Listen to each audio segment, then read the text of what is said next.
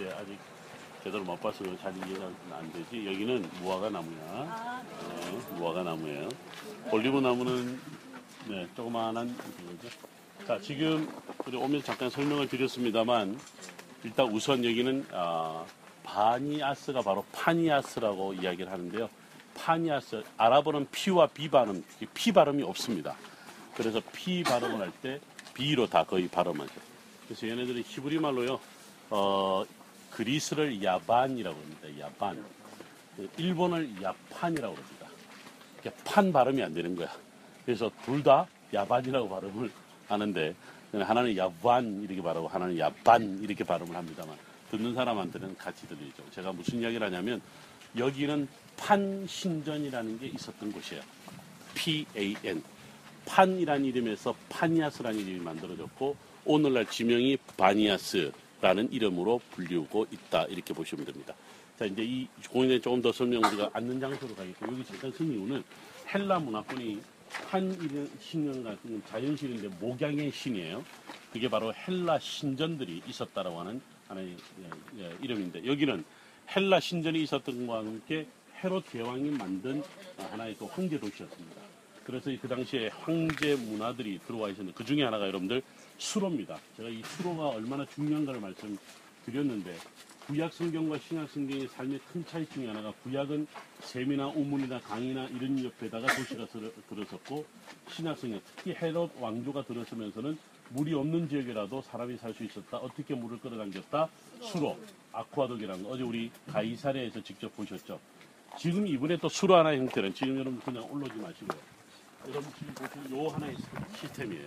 지금 보시는 돌 4개 조각을 여러분도 볼 수 있는데 저게 바로 오늘날 마치 수도관처럼 물을 흘려내 보이는데 근데 점점점 돌멩이가 작아지죠. 작아지는 이유가 뭘까요?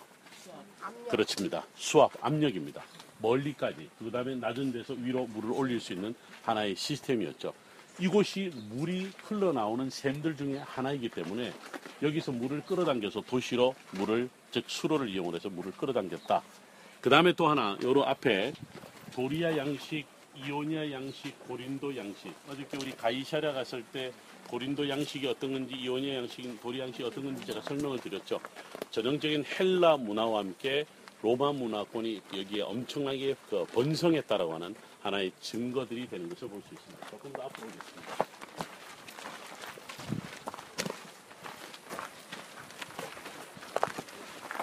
제가 가끔 지나치지 않고 보여드리는 것 중에 하나인데 여러분 영어로 여기 올리브 프레스 웨이트라고 해놨는데 이게 뭘까요?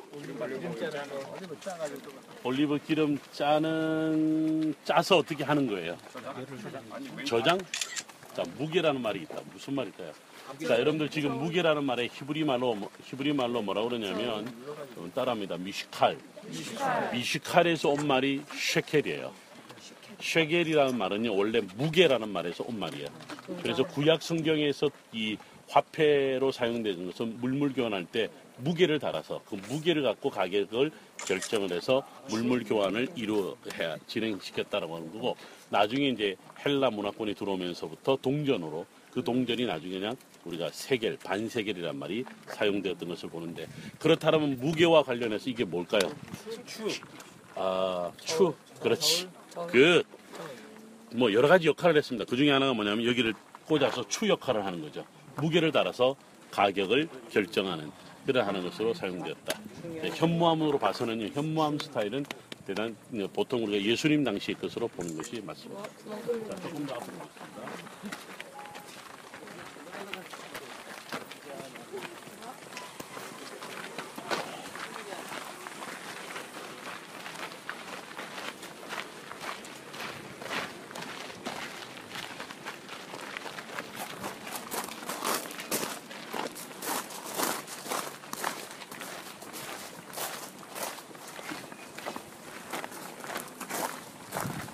여기 좋은 그늘이 있습니다. 좀 앉을까요?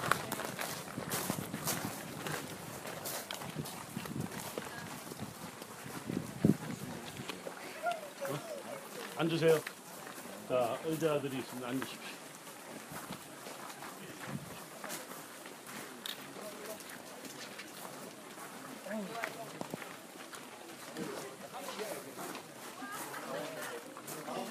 자, 그 뒤로 위로도 올라가서 앉을 수 있어요. 위로도. 뒤로도 앉을 수 있어요. 위로도 앉을 수 있어요. 이승훈 교수님 여기 앉으셔도 됩니다.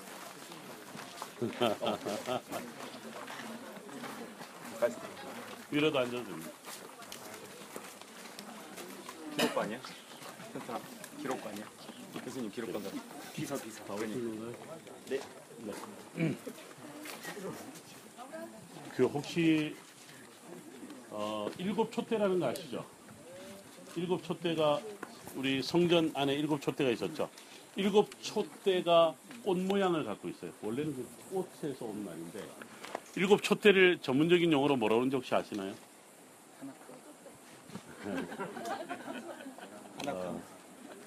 그렇지, 금초. 메노라. 메노라. 메노라. 메노라가 꽃인데요.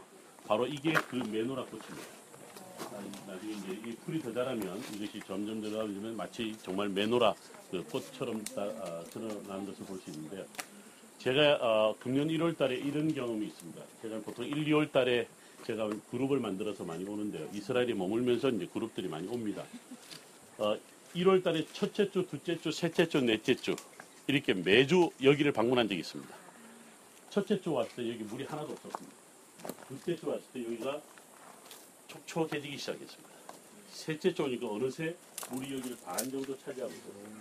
넷째 주 되니까 위에까지 올라왔어요. 그리고 4월 달에 왔습니다. 이번에 4월 달에 왔는데 물이 역시 줄어들기 시작을 해서 완전히 거의 바닥을 드러내고 지금 이렇게 줄어들었습니다. 지금 7월, 8월에 가면 여기가 풀이 무성해집니다. 말씀드립니다. 그리고 난 다음에 10월 달에 풀들이 줄어들기 시작합니다. 그리고 역시 점점 시간이 흐르면서 다시 물이 올라오기 시작합니다. 여기 바로 이제 샘이라고 하는 것이 어떻게 생겨나고 사라지고 하는 것들을 볼 수 있는 아주 모델과 같은 그런 곳입니다. 그리고 여기는 이제 보통 주일 이렇게 만나게 되면 여기는 많은 순례자들이 예배를 드린 곳입니다. 오늘 아침에 권 교수님께서 이제 교회와 관련해서 물과 관련해서 헐문상과 관련해서 중요한 메시지를 주셨던 것 이제 여러분들 들으셨을 텐데 여기에서 그 말씀을 갖고 많은 이제 말씀 집회를 열기도 합니다. 나중에 여러분들이 담임 목사가 되시고 또 교인들과 성지순례를 오시면 이런 곳에 오셔서 교회가 뭐냐 이런 이야기를 해보면서 우리가 많은 이야기를 해볼 수 있습니다. 우선 헐문산 기슭에 오늘 교수님 이야기를 잘 떠올려 보면 3개의 스프링이 있습니다. 그 중에 첫 번째가 헐문 스프링, 두 번째가 단 스프링, 세 번째가 스닐 스프링입니다. 스닐. 혹은 원래 히브리어로는 세닐이라고도 하고 하는데 스닐이란 말로 우리 성경에 나와 있는데 스닐이란 말은 헐몬산의 다른 이름이에요. 그래서 헐몬산을 스닐산이라고 합니다. 누가 불렀냐면 레바논 사람들이. 레바논 사람들이 스닐산으로 불렀고 이쪽에서는 헤르몬 혹은 헐몬이라고 불렀던 거죠. 이제 다 헐몬과 직접 관련되어 있는데 제가 지금 서 있는 곳이 헐몬 스프링의 시작입니다. 그리고 여러분들 지금 앉은 상태에서 제가 지금 손으로 가리키는 라인이 헐먼 스프링이 시작되는 바로 첫 번째 그 시작되는 지점이고 지금 물이 흘러나오죠? 네. 아직도 물이 흘러나온다. 오늘 그래서 왜 강이라고 하는 것은 건기에도 물이 마르지 않고 흐르는 것이 강이다. 근데 그 요단강이 어디서 시작되냐? 여기서 시작되는 거예요. 그렇기 때문에 지금 저 샘이 물이 흘러나오기 때문에 강이 형성이 되는 거다. 강을 히브리 말로 나하르라고 그래요. 나하르란 말이 있고 나할이란 말이 있습니다. 나할. 제가 이거 누르지 않아도 이야기 들리죠? 오케이. 나할이 있습니다. 나할이란 말은 우리말로 뭐라고 번역이 되어 있냐면 골짜기로 번역이 되어 있습니다. 그런데 사실은 골짜기가 아니라 와디 건천입니다. 여름이 되면 말라버리지만 겨울이 되면 물이 흐르는 것을 히브리 말로 나할, 아랍어로는 와디라고 합니다. 그래서 나하라고 나하르가 있는 거죠. 근데 이 나하르와 나하르라고 하는 것은 둘 다 스프링으로 시작됩니다. 스프링의 히브리어 이름은 엔 혹은 에인입니다. 엔돌, 엔핫고레. 그렇죠? 여러분들이 또 뭐가 있죠? 개부. 엔게디. 다 엔이 바로 셈입니다. 그래서 엔에서 물이 흘러나오면서 나하르나 나하르가 다 형성이 된다. 이런 문제 히브리어 본문들이 다 그렇게 보여주는 것을 볼 수 있는 거죠. 지금 근데 우리가 오늘 여기 말고 좀 이따가 또 어디를 가냐면요. 단을 갑니다. 텔단. 텔단이 바로 단 스프링의 시작인데요. 거기서 나오는 물이요. 요단강을 이룬 전체 물의 양의 3분의 1입니다. 그러니까 오히려 여기보다 거기가 물이 더 많다는 거죠. 스니엘의 스프링은 우리가 가볼 수가 없습니다. 왜? 레바논이기 때문에 가볼 수는 없는데 물이 흘러가는 것은 볼 수 있습니다. 이제 이 세 가지 스프링에서 뭐가 만들어지냐면 스트림이 만들어집니다. 그러니까 헐먼 스프링 스트림, 그 다음에 단 스프링 스트림, 그 다음에 세닐 혹은 스닐의 스프링 스트림이 뭘 만든다고요? 요단강을 만든다. 자, 히브리말로 한번 따라할까요? 야르덴. 야르덴이라고 하는 말이 바로 요르단. 요르단이 바로 우리말로는 요단이 된 겁니다. 야르덴에는 동사 하나가 있습니다. 야라드라고 하는 동사가 있습니다. 야라드가 뭐냐면 예를 들어 버스에서 내리다 할 때도 야라드, 하늘에서 비가 내리다 할 때도 야라드, 그렇게 부릅니다. 그러면 야라드라고 하는 말은 우리말로, 영어로 말하면 flowing이라는 뜻입니다. flowing, 물이 흐르다, flow라는 뜻을 갖고 있는 거죠. 여기에 여러 가지 의미가 있습니다. 우리가 보통 쉐어링이란 말을 사실은 기독교에서 많이 씁니다만 사실은 쉐어링보다도 더 중요한 말은 flowing입니다. 흘러내보낸다라고 하는 말이 중요한데 흘러내보낸다는 말이 요르단 혹은 바로 야르덴의 중요한 표현이죠. 우리가 이제 나중에 좀 더 이제 쿰란의 이야기나 나중에 이제 다윗성을 가거나 뭐 이런 거 할 때 저한테 듣는 것 중에 하나가 이런 이야기 듣습니다. 정결 예식탕이 있었다. 그게 히브리 말로 미크베라고 하는 건데 하스모냐 왕조 시대부터 생겨난 하나의 경건 운동의 퍼포먼스가 바로 뭐냐면 미크베에 들어가서 아침에 한번 저녁에 한번 온몸을 닦고 깨끗하게 합니다. 예루살렘에서 제일 많이 미크베로 사용된 데가 있냐면 바로 실로암입니다. 지혼샘에 물을 끌어당겨서 받아둔 바로 실로암이 정결 예식을 하는 곳이에요. 그래서 유대인들은 6월절에 예루살렘을 방문하면 실로암에서 전부 다 정결 예식을 합니다. 그리고 옷을 갈아입고 거기로 어디로 가냐면 예루살렘 성전으로 가르죠. 가는데 그 운동이 바로 이제 미크베 운동인데 미크베 운동은 신구약 중간 시대에서 하스모니안 시대에 생겨났었는데요. 근데 이거 사실은 거슬러 올라가면 요단과 관련되어 있습니다. 어떤 분은 제가 중고등학교 때 전도사 때 중고등학교 학생들이고 수련을 갔는데 버스 안에서 어느 할아버지가 저한테 이렇게 묻습니다. 당신 전도사요? 그래서 네, 그러니까. 아니 왜 교회에서는 맨날 한 가지 물어보겠다고 왜 맨날 장례식 가면 교회에서는 요단강 건너가 만날이 그 노래 왜 부르냐 이제 묻는 거죠. 그래서 제가 이제 왜 그러세요? 그러니까 아 나는 요단강 건너가기 싫어 뭐 이러는 거예요. 아 요단강을 건너가는 것은 황천길 가는 길이 아니고요. 하나님의 약속의 땅에 들어가는 거예요. 그래서 요단강은 하나님의 사람은 꼭 약속을 하나님 그 약속을 따라 살기 때문에 요단강 건너가지 않으면 약속의 백성이 될 수 없다는 거예요. 교회를 좀 다니시는 분이어서 그렇게 설명을 드렸습니다. 또 하나는 요르단을 갔는데 우리 학생들하고 같은 적이 있는데요. 터치바이블 학생들하고 갔는데 요르단의 어느 가이드가 이런 이야기합니다. 느보산에 서서 모세는 가나안 땅에 들어갔었습니다. 이런 거예요. 이거 무슨 이론이지? 생각을 한 거죠. 가나안 땅에 여러분들 남북의 경계와 동서 경계가 있습니다. 서쪽, 동쪽 경계의 가장 중요한 게 뭐냐면 요단강이에요.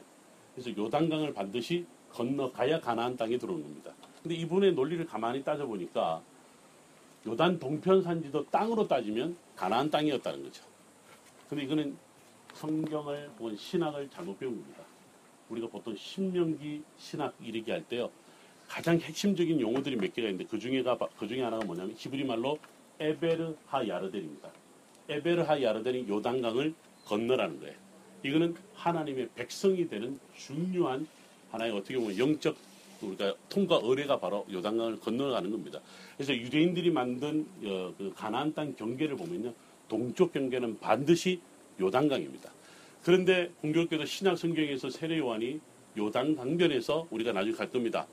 세례 운동을 벌였죠. 그게 바로 민족 회개 운동이라 그러는데 그것을 가만히 올라가 보면 너희가 이스라엘 백성들이 늘 예언자들이 늘 이야기할 때 뭐라고 하냐면 너희가 잊었느냐 출애굽을 잊었느냐 요단강을 건너온 것을 잊었느냐 이야기를 하잖아요. 요단강을 건너온 것이 유대인 민족 역사에서는요.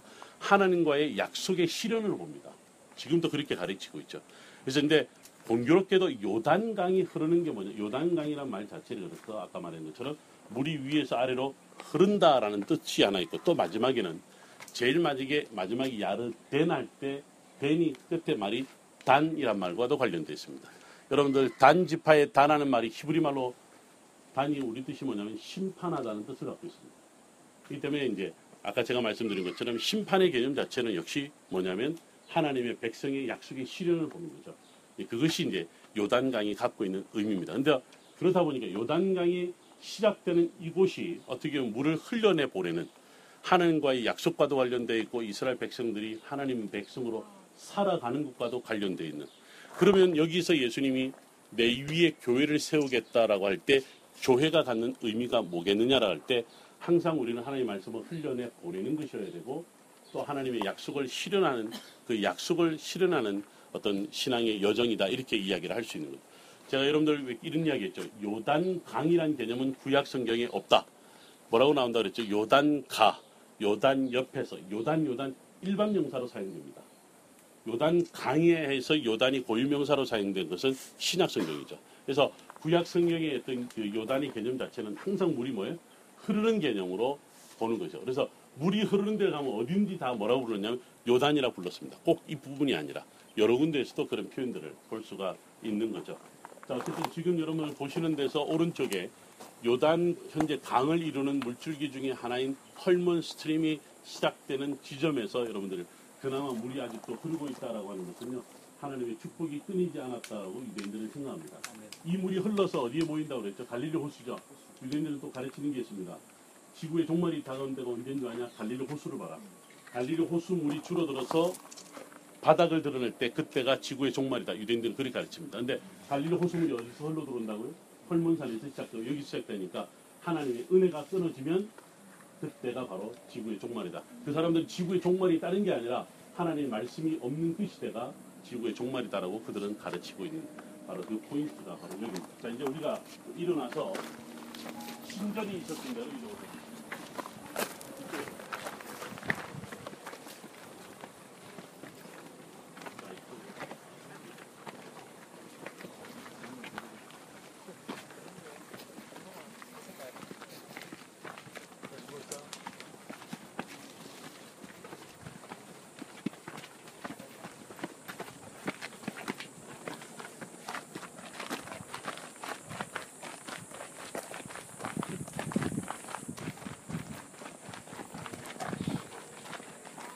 모자 안 가져.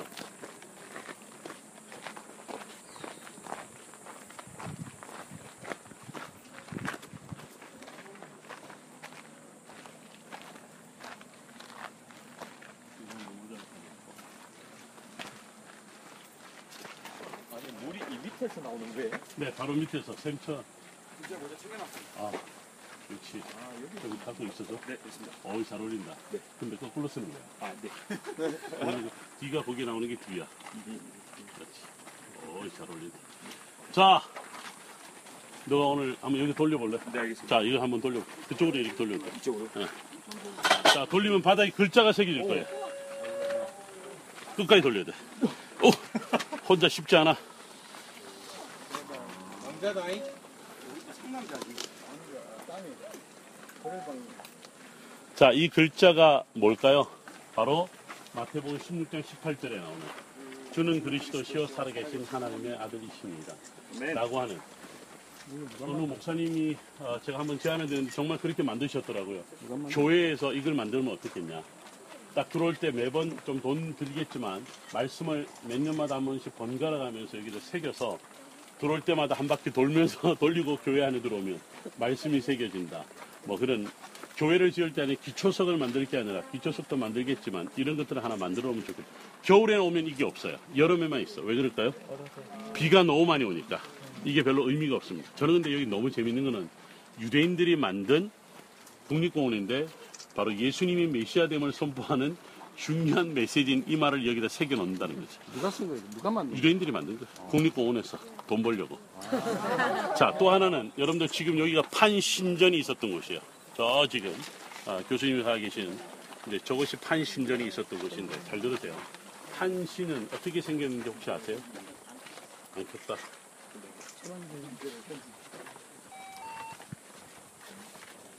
네, 판신전이 어떻게 그 형상이 어떻게 생겼냐면요, 사람 몸을 하고 있고요, 머리가 염소 모양을 하고 있습니다. 그게 바로 여러분들 왜 박물관 같은 데나 또는 미술 사진 같은 거 보면 판신이 그렇게 생긴 것을 여러분들 볼 수 있는데, 여기에 판신전 재단입니다. 여러분들 지금 제가 손으로 가리킨 것이 재단이고, 지금 저 왼쪽에 있는 동굴이 옛날에 또 신전이 있었는데, 자, 1년에 한 차례, 특히 이제 비가 내리기 시작하는 9월, 10월쯤 되면, 제전을 벌입니다. 큰 가을 축제를 벌이는데, 그동안 판신전의 사제들이 훈련시킨 염소 몇 마리를 끌고 옵니다. 피리를 붑니다. 파이프를 붑니다. 파이프를 불 때, 피리를 불 때, 염소들이 춤을 춥니다. 제일 잘 추는 놈을 사제들이 선택을 해서 그 한 마리를 왼쪽에 있는 저 동굴에 물이 가득 채워놓고 거기다가 던집니다. 자, 둘 중에 하나를 보고 흉년이냐 풍년이냐를 결정합니다. 던졌는데 바위에 부딪혀서 피가 터져 나왔다. 그 다음에 또 던졌는데 그냥 물속으로 사라졌다. 부딪혀도 그냥 사라졌다.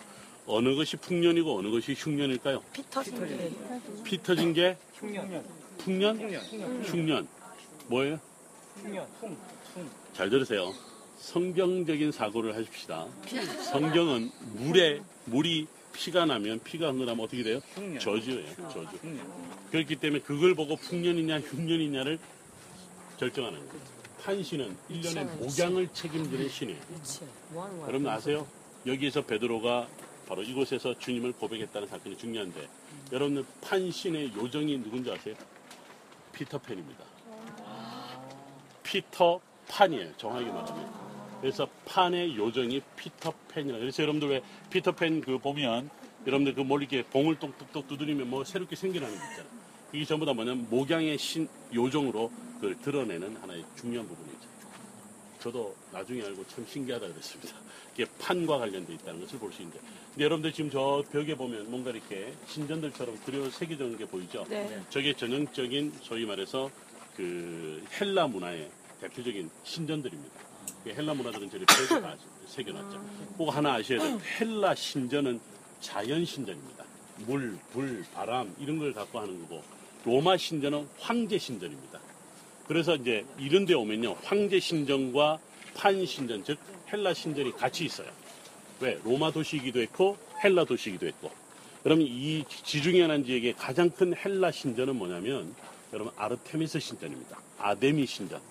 그게 지중해 난지역인데, 아데미 신전의 헬라 아데미 재단의 여사제들이 1년에 한 바퀴, 지중해 난지역을 신전이 있는 곳마다 한 바퀴 돌면 1년이 끝난다고 합니다. 여기 이제 이 이스라엘 땅에는 여기는 없고 어디 있냐면 요르단의 제라시라고 하는 곳에 아데미 신전이 큰 동상이 있는 것을 볼 수 있죠. 자, 여러분들 그 유대인들이 그 당시 헬라 사람들이 또 좋아했던 신전 중에 헤르메스라고 여러분들 여인들이 좋아하는 에르메스죠. 바로 이제 그와 관련돼 있는 건데, 자, 여기서 바로 예수님이 너희는 나를 누구라 부르느냐라고 하는 신전 앞에서 그 이야기를 물으셨고, 또 거기에서 베드로가 대답했다. 바로 이 포인트입니다. 그 다음에 아까 우리 버스가 서 있는 지역은 여기에 큰 도시가 들어섰던 곳이기도 하죠.